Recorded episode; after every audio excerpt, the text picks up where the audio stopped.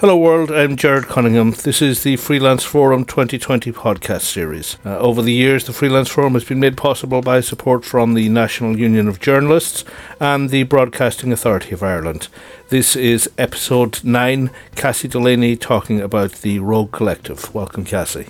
Thank you, Jared. Thanks for having me.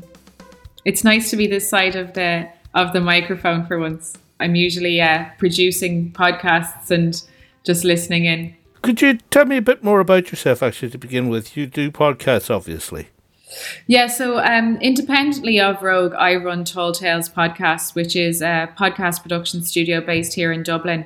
We have a physical studio just off Camden Street in on Harrington Street next door to Brother Hubbard South, the nicest coffee in Dublin, arguably. And we produce kind of a variety of podcasts for both independent creators and businesses. So we do a lot of commercial podcasting, and we do a lot of work with existing media brands and agencies in Dublin. So I think the chances are, we say, if you've heard an Irish podcast over the last 2 years, we've come across it in some shape or form, whether it's been recorded here or whether one of our producers has worked on it themselves. So yeah, no stranger to kind of small media company ownership. And previous to that, I worked in a variety of different Irish publications myself as a multimedia producer. I had previously held positions with Image Magazine and Maximum Media as the deputy editor of Her.ie for my sins. Just when you mentioned commercial podcasting and so on there, are you basically working with the staff at the moment, or would there be opportunities for freelancers with you? Tall Tales. There's always opportunities for freelancers. So we kind of assemble teams on a project by project basis. Obviously, we have a lot of people who are connected to the Tall Tales network that we do lean on quite a lot if it's something like voiceover workers or production work or something like that.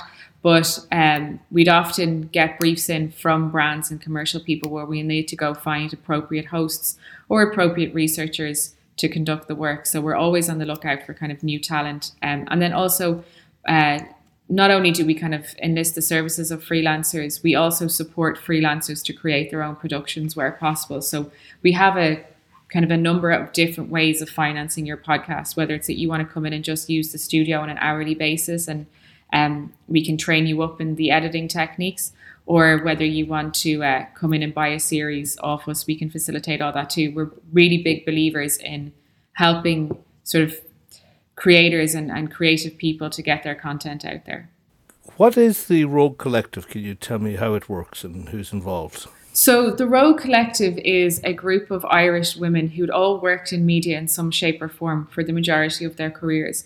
And about nearly a year ago at this stage, we've all been talking, we've met each other through different project works, through different backgrounds of working in-house for different publications. And we were all experiencing the same things as freelancers.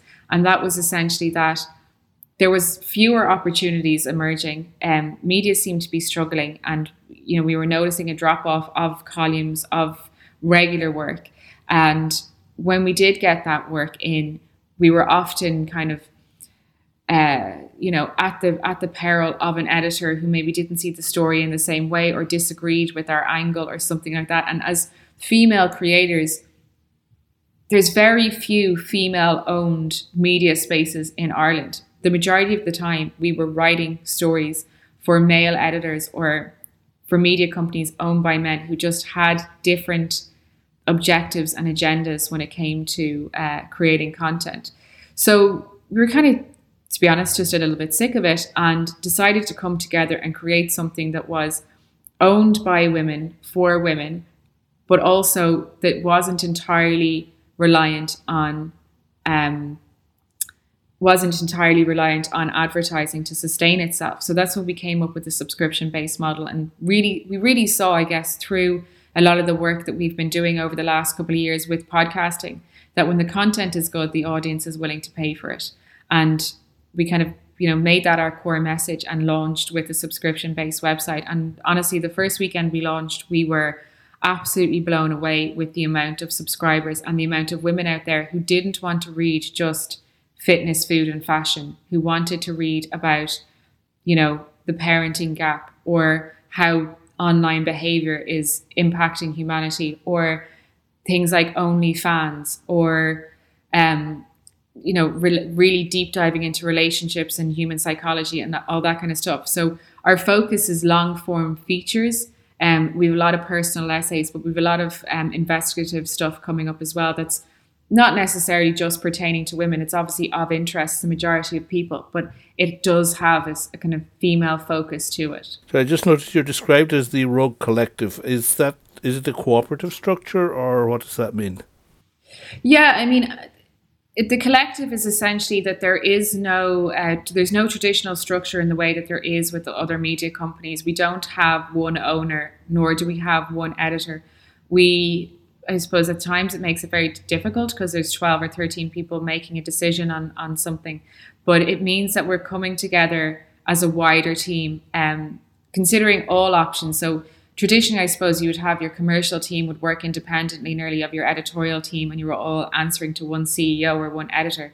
But as a collective, we all take equal responsibility, equal ownership, and are as passionate, I suppose, about the content that we're creating ourselves, as well as steering this into a business in some shape or form, and deciding what it's going to be and what it's going to look like. And I think removing that structure, removing the kind of the traditional editor and writers and everybody operating with that kind of sense of ownership and that sense of pride in it, has really resulted in some fantastic pieces and some fantastic work, where we're working, really, really working closely together on creating that content. And in some instances, it might even mean that like one of your peers is subbing your piece, or is, giving you a steer or suggesting people to interview in a way that you don't get when you're just working independently on your own.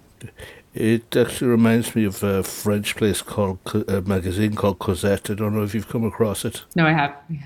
So just on the mechanical end of things, when are your deadlines? Are you like rolling production once a month or so on? And how would I get in touch if I was to, or not me, but if one of the freelancers listening was to pitch you? So we, for our contributors, so just as well as having the kind of 12 founders, we commission a piece from an independent freelancer every week as well. So that's kind of commissioned 3 weeks in advance. So we have a very simple system. Obviously, we've had like an absolute mass of emails come in from people who want to contribute. So right now, when you email in to contribute@roguecollective.ie, you're sent back a Google form, which is basically just a way for us to formalize the pitches so that we can process them as quick as possible. Then there's some of our founders have formed a kind of contributions team, so it goes to them, and then the pitch is brought to the group and it's voted on. So if you've been commissioned for a piece, know that it's passed through kind of multiple channels, and if it gets to the stage where it's commissioned, it's because people are really, really excited to read it. So yeah, we kind of work 3 weeks in advance. We publish every Sunday.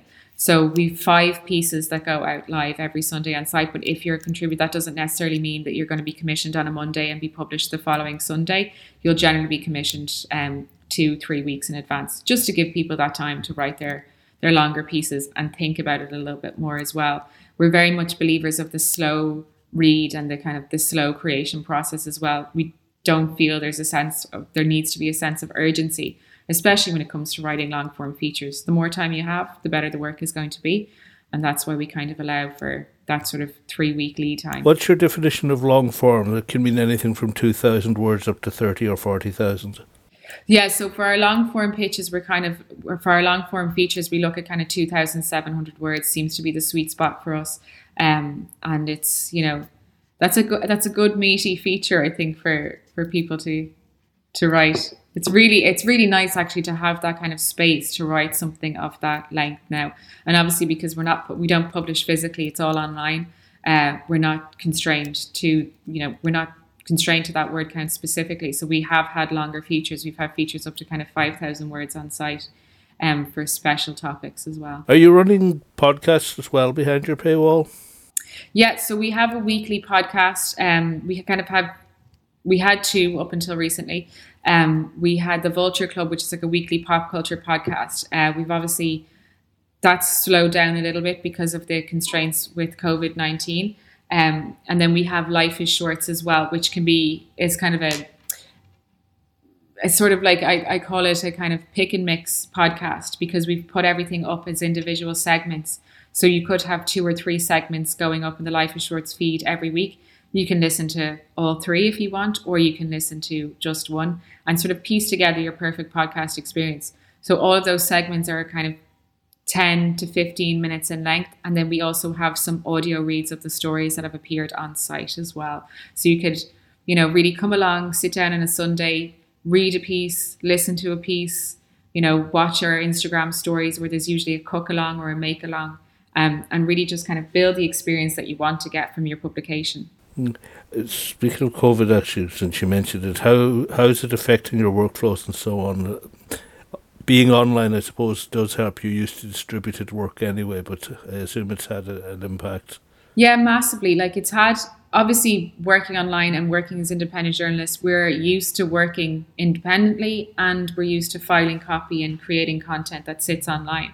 But it has had an impact on who we can get out to. Obviously, you can, you know, like this, you can conduct your interviews on Zoom and you can have phone calls or whatever, but you just don't get the same depth that you would if you were in person with somebody.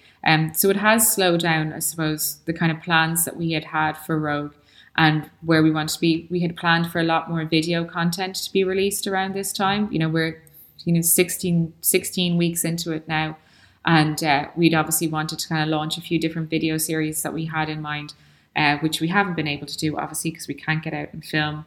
We're still kind of think of ways to come around that. Our podcasting stuff has been fine because we've set the founders and the Rogue Collective members up with mics. We've kind of created our best practice documents on how we can still achieve really usable and really high quality audio. And we're just about to sort of go into video that has actually been self-filmed by the interviewee. So it'll be interesting to see how that turns out. But I think the thing about COVID is that it's changed media and it's changed the kind of content that we consume, where the actual sort of content itself, the subject matter has become more important than the production. And I think we had reached a point where prior to this, you know, everything needed to be super polished. Everything needed to be shiny. There was fancy transitions on videos. Everything was shot in 4K. There was drone footage everywhere. And it was beautiful. But the content was maybe a little bit lacking because there was so much there to distract the viewer with. Whereas now, when the content has become key again and has become the focus of the piece, the audience is much more forgiving. And they're willing to listen to podcasts that don't have that studio crisp sound recording, if the topic is good, if the speakers are prepared, and if the actual conversation flows nicely, and if it's funny, rather than needing it to be absolutely perfect. And I think that's interesting, because it's changing the behaviors of what we thought to be true about content for so long. I just think it's the way that we're consuming content now differs from the behaviors that we've believed to be true for the last couple of years. And I think that's been something I've certainly noticed with podcasting. You know, when I worked in media houses before, we were told to keep everything short, everything snappy, 60 seconds or less, you know, to keep your audio down to kind of 15 minutes. But I've noticed for a long time with podcasts that the audience is willing to engage with something that's longer if it's good. And now I think with COVID, we are seeing people engaging and watching videos that aren't necessarily shot on 4K Canon EOS Rs, or they're not shot on, you know, with drones and all the whistles and bells and whistles. They're kind of a lot more earnest. They're a lot more homemade looking. But because the topics at hand are a lot more honest and authentic, it's still performing just as well as it would have prior. How long are your podcasts, as a matter of interest? Generally, I've been around 20 minutes with these, but that's because I'm working off an old analog model and I'm sort of replicating it to an extent. It's not necessarily that I'm wedded to that idea of make go longer or shorter as things evolve, but where do you go in terms of length of a podcast?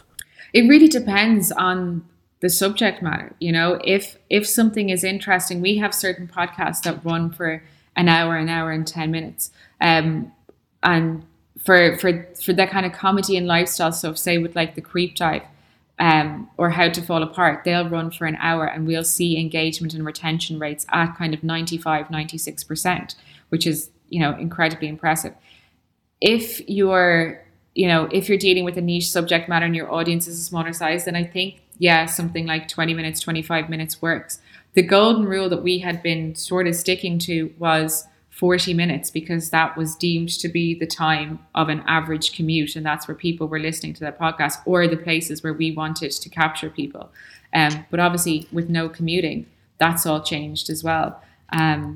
So yeah, I think like, I mean, when you think of your own listener habits, I actually prefer the longer podcasts. I'm not a fan of the kind of 15-minute ones where every 15 minutes then you're served an ad or the top and tail of your podcast again. And yeah, I like to really get into something that's kind of 40 minutes, 45 minutes long and really be immersed in it, I guess. What's the format for the typical podcast? I assume that heavily produced and edited ones are a bit difficult at the moment. So you're working with panels and interviews, I suppose? Yeah, a lot of the stuff we're doing at the moment is panel interview things. So we would basically with our clients now, we're setting up with a host and guests because that's what we can facilitate really easily over Zoom. We do a lot of story and ambient sort of podcasts. So prior to this, we had worked on a series called The City Speaks, which is basically an immersive audio experience. It's a physical walking tour. And when you walk around the city, you stand in front of a mural and you hear the artist describe the process of creating that mural, the day it was painted and what it means. And we had built those with like loads of layered ambient sounds so that it sounds like the mural is being painted around you. And that's the stuff that we love to do. We did something similar with Orty for the Her Story podcast, where we recreated the scenes from history. That I think works really well when you have the narration recorded in the studio, because it's all at a very high consistent standard. But it doesn't seem to be working as well with Zoom, because you do have that, you know, it sounds like you phoned somebody in, which is great. And it works well for what it is, but it doesn't work when you're layering it into something a little bit more cinematic. So yeah, at the moment we're relying heavily on sort of host interview led podcasts. And that's, to be honest, that's what clients want at the moment, because a lot of people right now and a lot of our clients are using podcasts in a very practical terms to update their staff on what's going on, to keep their potential customers updated on what their business practices are and what their plans are for COVID. So a lot of the podcasts we're doing right now are actually very COVID specific, very, very niche, very much about a lot of the time about the internal workings of different companies and stuff. So they just want someone to come along, someone to ask questions, get your answer, and top and tail it then with a bit of music and get it out to their audience. And they're often very, we're doing a lot of kind of specialist sort of couple of hours turnaround pieces at the moment. So we might get a call in from one of our clients in the morning and they want it out with their audience or their staff by after lunch. So that's kind of what we're focusing on at the moment. But hopefully when it kind of things pick up again, luckily, we can open the studio in phase 2 because we're a small company and we can maintain the safe social distance practices. So we'll be able to reopen the studio on the 8th of June. And hopefully then we can start picking up with a few more of those kind of, you know, audio experiences rather than just your straightforward interview-led pieces. Okay.